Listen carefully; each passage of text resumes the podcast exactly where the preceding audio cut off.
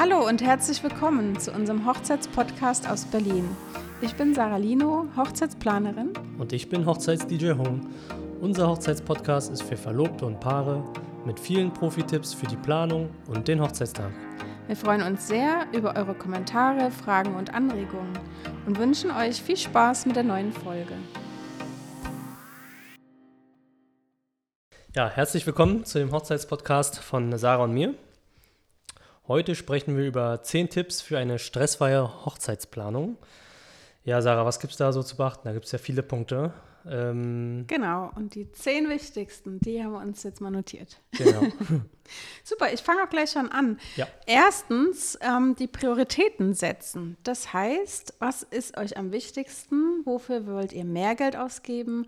Und was ist nicht so wichtig. Am besten setzt ihr euch mal schön gemütlich zu zweit zusammen und besprecht das in Ruhe, damit auch alle, alle Wünsche in einen Pott kommen mhm. und man guckt, was ist so das Allerwichtigste, was ist meine Priorität und was ist mir jetzt nicht so wichtig. Ja.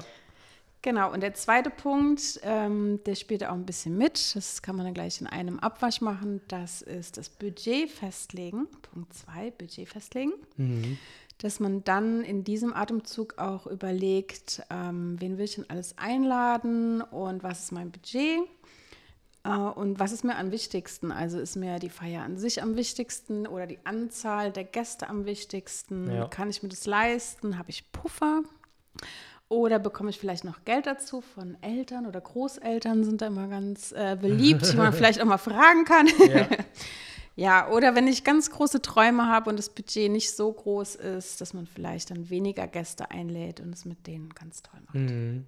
Oder einfach vielleicht auch ein paar Dienstleister wegnimmt, die man nicht unbedingt braucht oder Dienstleister halt buchen möchte, die man unbedingt braucht. Also ich sage jetzt mal ein Beispiel, ich habe manchmal äh, Hochzeitsanfragen, wo der DJ super wichtig ist, weil die Party halt super wichtig im, im, im Hinblick ist. Genau. Ähm, Finde ich auch natürlich. Und dann sagen halt einige, die wollen halt vielleicht keine Fotobox oder weiß ich nicht, äh, kein Taubensteigen oder was weiß ich, irgendwie sowas. Ja. Ähm, da kann man das natürlich auch festhalten an einem Budget. Ne? Ja, genau. Ähm, noch ein Tipp sind äh, To-Do-Listen und Erledigt-Listen. Also was habe ich äh, quasi vor oder was haben wir vor? Ähm, was braucht man alles, äh, um die Planung durchzuführen? Ruhig gern auch einen Haken oder einen Strich machen bei Sachen, die halt erledigt sind. Ne? Ja, es gibt ein gutes Gefühl. Quasi so ein, so ein, so ein Ergebnis äh, oder so ein, so ein, wie sagt man? Ähm, ein positives Erlebnis. Positives Erlebnisgefühl, äh, genau. dass man was geschafft hat, ne? Ja. so einen kleinen Meilenstein geschafft hat. Ich glaube, das ist auch mal ganz gut äh, bei der Planung. Ähm, genau, also To-Do-Listen und Erledigt-Listen. Ja, der Punkt 4 für eine stressfreie Planungszeit ist das Delegieren. Also man muss auch nicht unbedingt alles machen. Man kann auch Dinge delegieren. Ähm, die Trauzeugen oder die Familie freuen sich vielleicht sogar, wenn sie bei kleinen Punkten helfen können oder überraschen können. Am besten, ihr formuliert ganz genau, was ihr möchtet und was ihr nicht möchtet, damit ja. es keine bösen Überraschungen gibt. und äh, fragt ganz nett, äh, welche Punkte ihr delegieren möchtet und wer das übernehmen möchtet. Also ganz oft freuen sich alle, dass sie bei der Hochzeit irgendwas beisteuern können.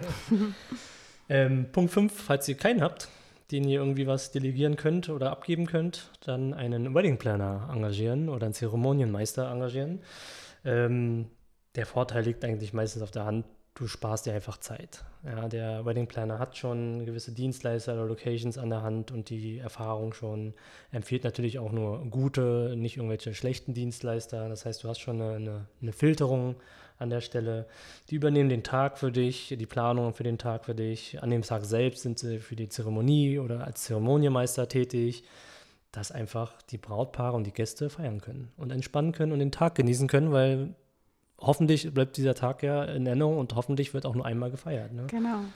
Und es nimmt auch im Vorfeld schon den Stress, weil der Planer weiß auch, welche Preise in Ordnung sind. Ne? Weil es ist ja auch sehr stressig, immer diese ganzen Preise zu vergleichen und zu überlegen, ist das jetzt ein angemessener Preis ja. oder ist das hier voll übertrieben? Es nimmt den Stress, weil der Planer kann sagen, hey, das ist ein normaler Preis oder aber auch hier, das ist viel zu billig, wo ist der Haken? Also man will ja auch nicht billig und schlecht einkaufen. Ja. Man will ja wirklich was eine tolle Dienstleistung haben, aber auch nichts Übertriebenes. Ja, ja. Von daher diese Mitte zu finden, diese perfekte Mitte. Und, das hatte ich gerade eben schon gesagt, und er hat ihn ja schon getestet. Also schon, er kennt ja die Erfahrung und weiß halt, wie der oder die Dienstleisterin arbeitet. Das heißt, äh, hat schon ja, Probe genommen sozusagen. Ja, sehr gut. ja, ähm, Punkt 6. Noch, noch, ein weiterer Punkt, genau, Punkt 6. Hochzeiten mit anderen Hochzeiten vergleichen. Ja, eine Challenge, eine Challenge. Nicht mit Hochzeiten vergleichen. äh, nicht, nicht mit anderen, ja, Entschuldigung, nicht, eine Hochzeit nicht mit anderen Hochzeiten vergleichen, genau. Genau. Habe ich tatsächlich auch schon mal gehabt. Ich hatte eine Braut, 2018, kann ich mich ganz gut erinnern, die hat das ähm, sie wollte insbesondere mit mir als DJ wollte sie einfach äh, noch so einen Punkt setzen und was richtig Schönes zaubern. Ähm, deswegen hat sie nicht den DJ von der vorigen Hochzeit genommen, von, von einer anderen, von einer Freundin, sondern hat mich da gebucht. Sie wollte irgendwas Spezielles haben. Da haben wir halt noch einen kleinen Dance Battle mit eingebaut, so zum Beispiel. Was ich einfach gemerkt habe, sie hat das einfach diesen Challenge-Gedanken gehabt, irgendwas zu vergleichen oder so. Ja. Fand ich nett, aber muss nicht sein. Also du, es ist deine Hochzeit, plan sie so, wie du sie haben willst und wie du dich wohlfühlst und plan sie nicht für andere Gäste oder dass es irgendjemand anders gut gefallen muss. Ja.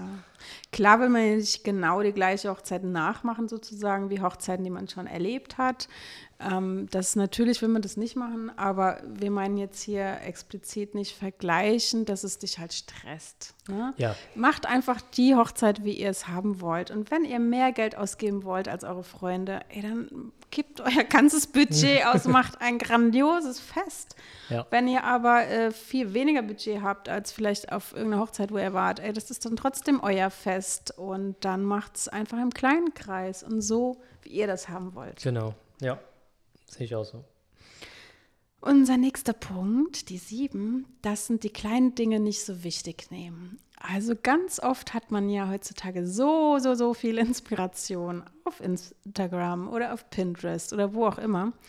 Und manchmal hat man dann so den Stress, äh, dass man irgendwas sucht. Also entweder, zum Beispiel, entweder hat man eine Lieblingsblume mhm. und die hat mhm. aber gerade keine Saison. Ja, ja. Oder aber man hat tolle Kerzenständer oder Kleinigkeiten gefunden für die Deko und will das haben und man findet das in Deutschland nicht, ja. weil es kein deutsches Bild ist.